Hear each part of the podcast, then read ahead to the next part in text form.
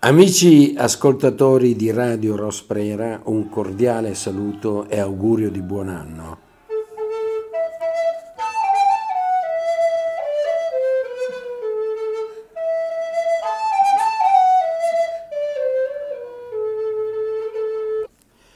Ci eravamo lasciati eh, martedì scorso, 29 dicembre, con una lettura e anche interpretazione di alcune parole presenti nel primo canto della prima cantica dell'inferno dantesco al verso 60.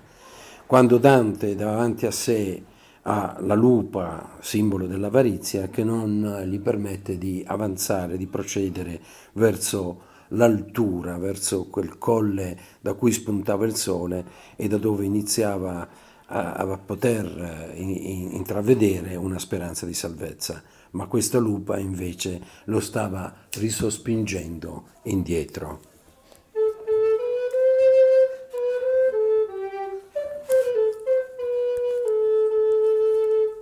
E ora riprendiamo proprio da lì, da quel punto, eh, quando Dante eh, con questa sua condizioni di, di sentirsi ri, risospinto verso la sua catastrofe spirituale, a un certo punto avverte la presenza di un'ombra, di un spirito che poi, come vedremo, è Virgilio.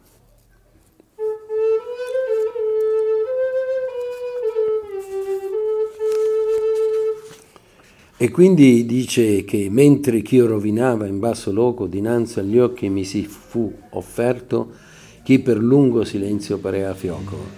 Quando vidi costui nel gran diserto, miserere di me, gridai a lui, qualche tu sia d'ombra o d'om certo.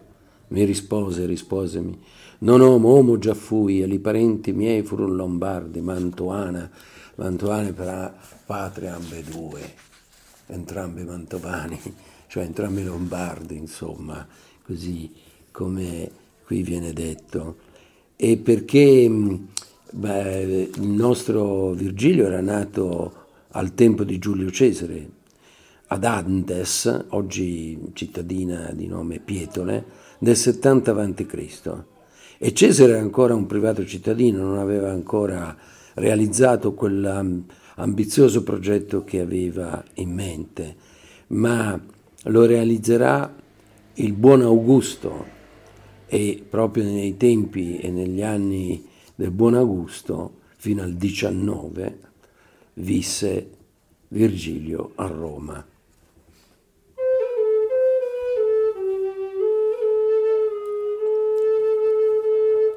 Ma una parola su cui ancora mi voglio soffermare è la parola fioco chi per lungo silenzio parea fioco.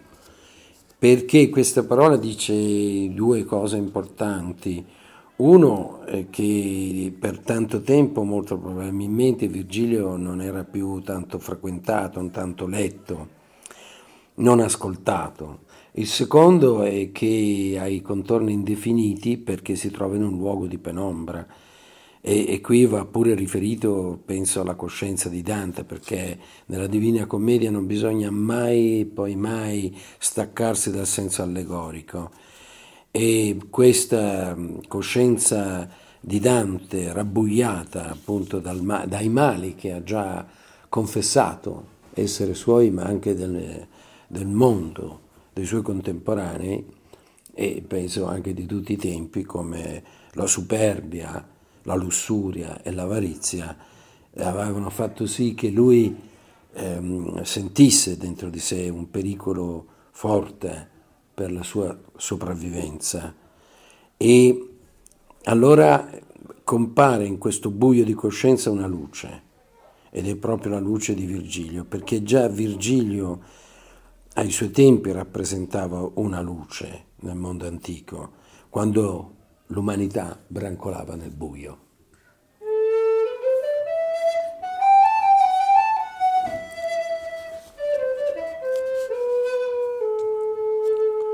Dante chiede miserere, chiede di avere pietà e quel, di, dicendo qual che tu sii o d'ombra o uomo certo o uomo in carne ed ossa, perché è l'unica presenza in quel deserto che incontra, è, è l'unica traccia di possibile umanità nella grande solitudine e nel grande deserto che lo avvolgeva. E che cosa fa Virgilio? Sentiamo, risposemi, non uomo, Omo già fui, e i parenti miei furono lombardi, mantoani per patria ambedue. Nacqui sub Giulio ancor che fosse tardi, e vissi a Roma sotto il buon Augusto nel tempo degli dei falsi e bugiardi. Quindi, come ho già detto, Virgilio era nato ai tempi eh, dell'antica Roma, nel passaggio dalla crisi della Repubblica alla realizzazione dell'impero però sottolinea, ormai consapevole del luogo e della condizione entro cui è relegato nel limbo, che quelli erano tempi degli dei falsi e bugiardi, perché sebbene si fosse accesa una luce di razionalità, che è comunque una conquista difficile dell'umanità, però nello stesso tempo questa luce era ancora una piccola luce rispetto al grande bagliore di Cristo che stava per giungere nei tempi antichi.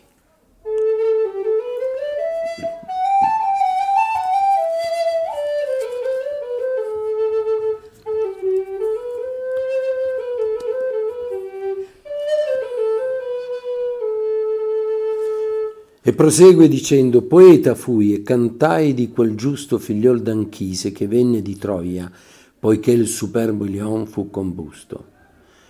Ma tu perché ritorni a tanta noia?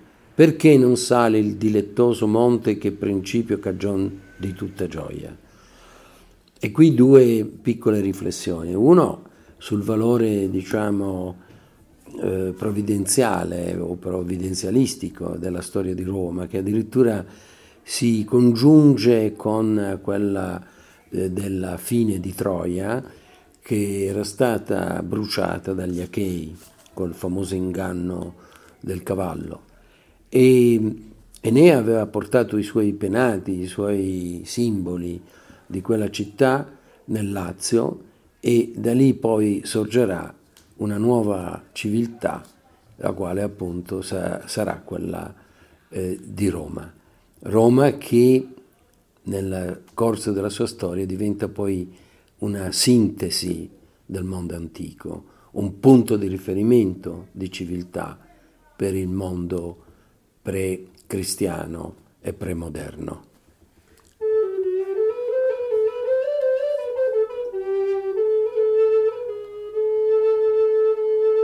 Ma tu perché ritorni a tanta noia? Eccolo, noia. Noia non è qui da interpretare come comunemente facciamo, perché ai tempi di Dante, tra il 2 e 300, ha un significato più grave e più forte di quello odierno. Qui vale per angoscia, per pena, per disagio interiore profondo, per quella disgregazione di cui parlavamo prima.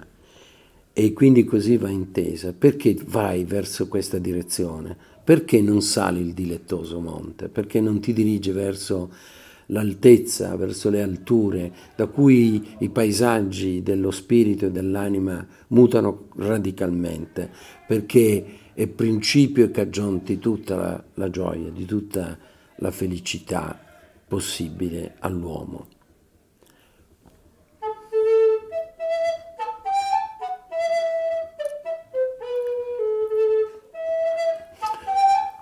Or sei tu quel Virgilio e quella fonte che spande di parlarsi il largo fiume?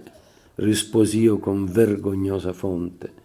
O degli altri poeti e onore e lume, vagliami il lungo studio e il grande amore che mi ha fatto cercare lo tuo volume.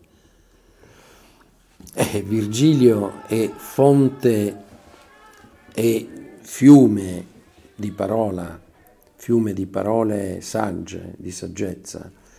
E quindi da lì, in quel fiume, eh, Dante si era più volte bagnato, perché dice che da lì aveva tratto addirittura anche dopo un lungo, grande amore, è un lungo studio anche il suo stile che gli ha dato onore, cioè lo stile tragico, lo stile sublime, lo stile elevato.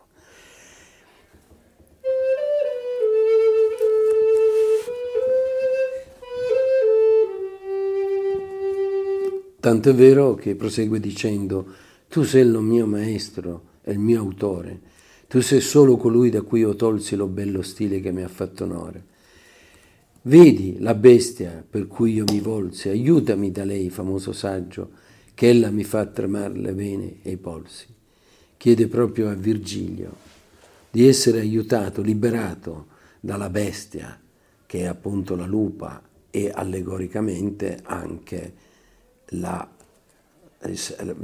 potremmo dire la curia papale, insomma, di quei tempi, che si era molto coinvolta con gli interessi dello Stato francese, eh, di Filippo IV il Bello, eh, con cui aveva Bonifacio VIII eh, stretto alleanze e interessi.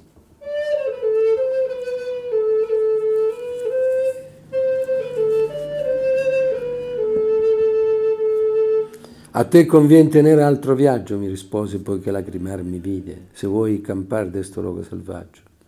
Che questa bestia per la quale tu gridi non lascia altrui passare per la sua via. Anche qui è un'allegoria della felicità, perché molti pensano che abbracciando la bestia del mondo, cioè la lupa, la cupidigia, l'avarizia, l'effimero di questo nostro modo di vivere, godano lì di una felicità, quando invece qui Dante, sotto la spinta, l'aiuto, il consiglio di Virgilio, intuisce che la vera felicità è andare oltre questa bestia, la quale verrà poi dopo proprio un cane da caccia, un veltro, a scacciarla e a ricacciarla nell'inferno.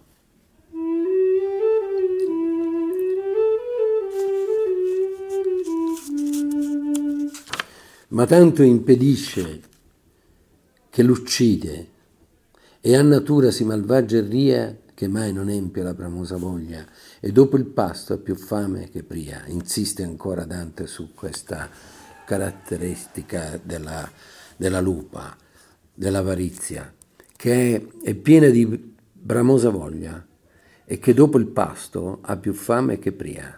Non si sazia mai, non è mai soddisfatta di se stessa, perché vuole, desidera sempre un infinito che non può essergli dato proprio da quell'effimero invece cui dedica tanta attenzione e tanta parte del suo tempo di vita.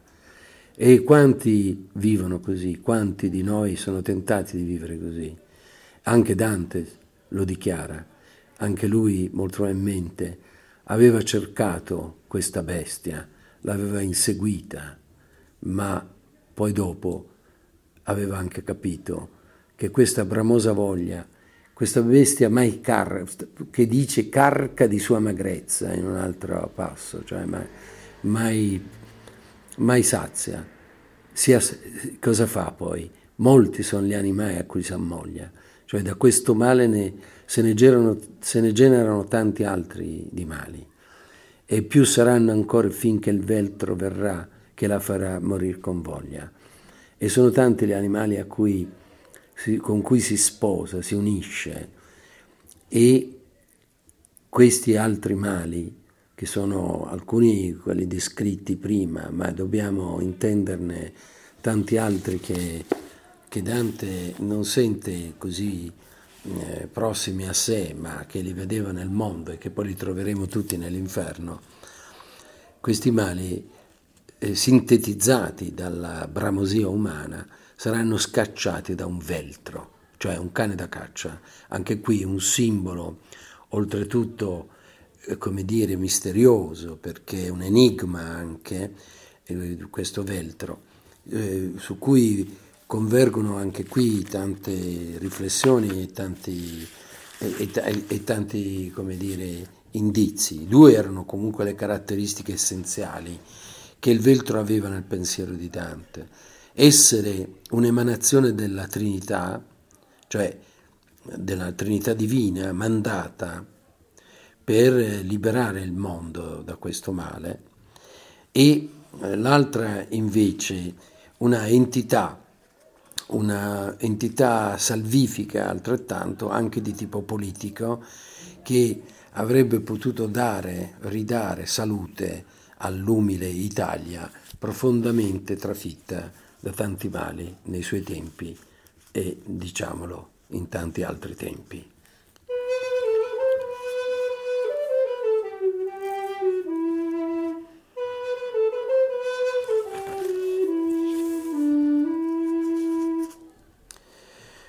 Questi non ciberà terra né peltro, ma sapienza, amore e virtute, sua nazione sarà tra feltro e feltro. L'enigma, dicevo, continua anche in queste parole, che alludono appunto a un ritorno del Cristo, a personaggi, eh, come dire, che potevano ridare, risistemare l'Italia, ma anche tutto l'impero, in quel momento afflitto da diversi confusioni date da, dagli scontri tra i ma- massimi sistemi del tempo, ma anche perché si sta generando una nuova compagine eh, che poi verrà fuori nei secoli successivi.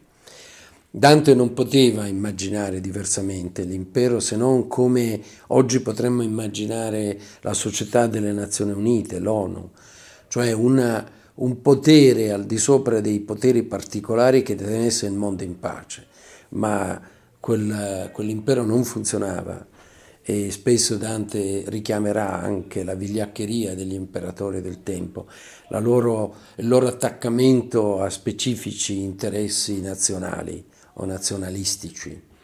Ma Dante vedeva però la necessità per nulla, come dire, confinabile ai suoi tempi, perché tuttora noi dovremmo invocare l'esistenza di un potere sovranazionale grande che tenga il mondo in pace. E proprio perché questi poteri sovranazionali non funzionano che allora vediamo ancora generarsi tante guerre.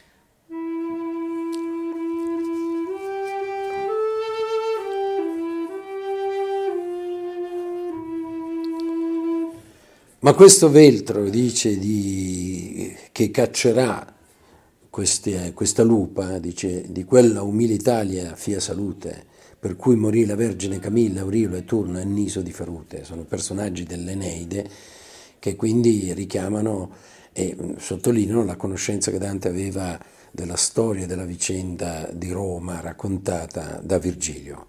E questi la caccerà per ogni villa, finché l'avrà rimessa nello inferno, la onde invidia prima di partirla. E quindi questa sarà cacciata dal veltro per ogni campagna, per ogni luogo, finché non tornerà lì da dove eh, era uscita, sbucata fuori, cioè dall'inferno.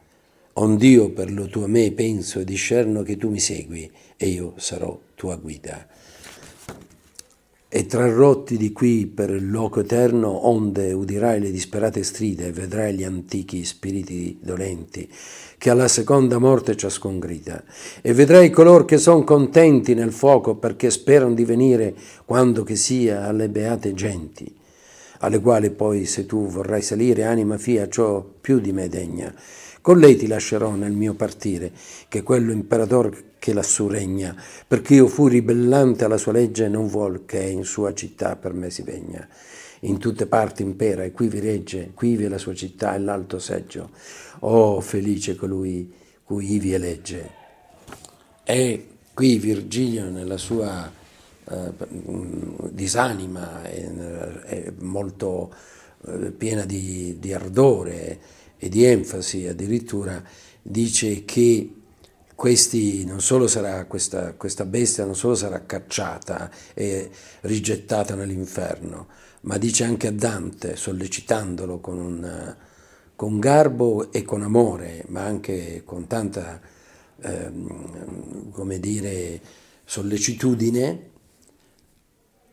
a seguirlo, che tu mi segui perché io possa farti da guida.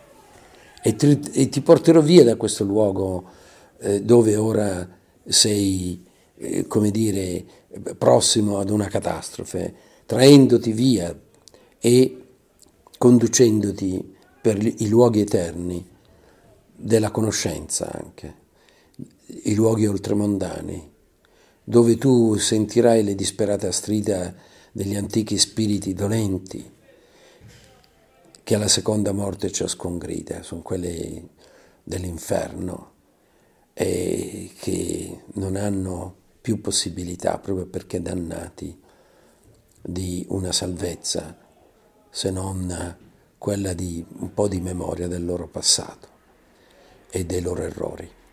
E vedrai coloro che sono contenti nel fuoco, sono le anime del purgatorio, che sperano di venire alle beate genti, perché il purgatorio pulisce le anime toccate dalla misericordia divina dalle loro colpe, ma non dalle loro pene, perché la pena è necessaria proprio per l'evoluzione dell'anima. La pena è la fatica dell'anima nell'ascendere, nel salire verso le alture, alle quali poi se tu vorrai salire oltre il purgatorio, ci sarà un'anima più degna di me, dice Virgilio, e questa è Beatrice, e ti lascerò con lei nel mio separarmi, nel mio allontanarmi, perché lui non può proseguire oltre il purgatorio, che comunque è sempre una realtà terrena e invece sarà Beatrice a portarlo per le sfere celesti fino all'Empireo, fino alla visione della Candida Rosa e addirittura alla visione della Trinità divina. Perché in tutte le parti Dio impera, ovunque Lui si manifesta, ovunque nelle cose, nelle realtà visibili e invisibili, come dice la dottrina.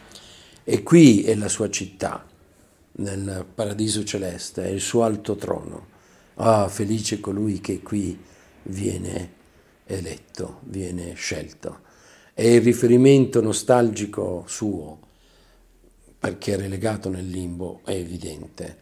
Le anime del limbo non possono che avere come pena il desiderio di vedere Dio e non poterlo mai vedere. E io a lui, poeta, io che ti righeggio per quel Dio che tu non conoscesti a ciò che io fugga questo male è peggio, che tu mi meni laddove or dicesti, se che io veggia la porta di San Pietro e color cui tu fai tanto, cotanto mesti. Allor si mosse e io li tenne dietro.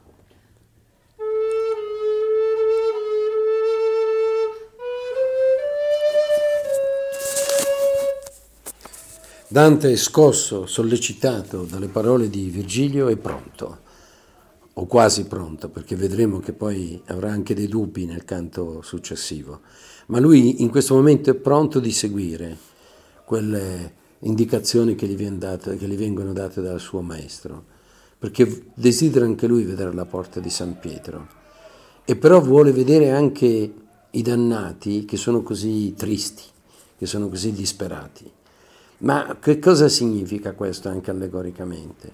Dante sa che si può raggiungere il paradiso, cioè la felicità, la beatitudine, ma dopo un lungo percorso di conoscenza, anche dei suoi mali, della profondità, diciamo, di quella zona oscura che è nel suo animo e nell'animo di tutti.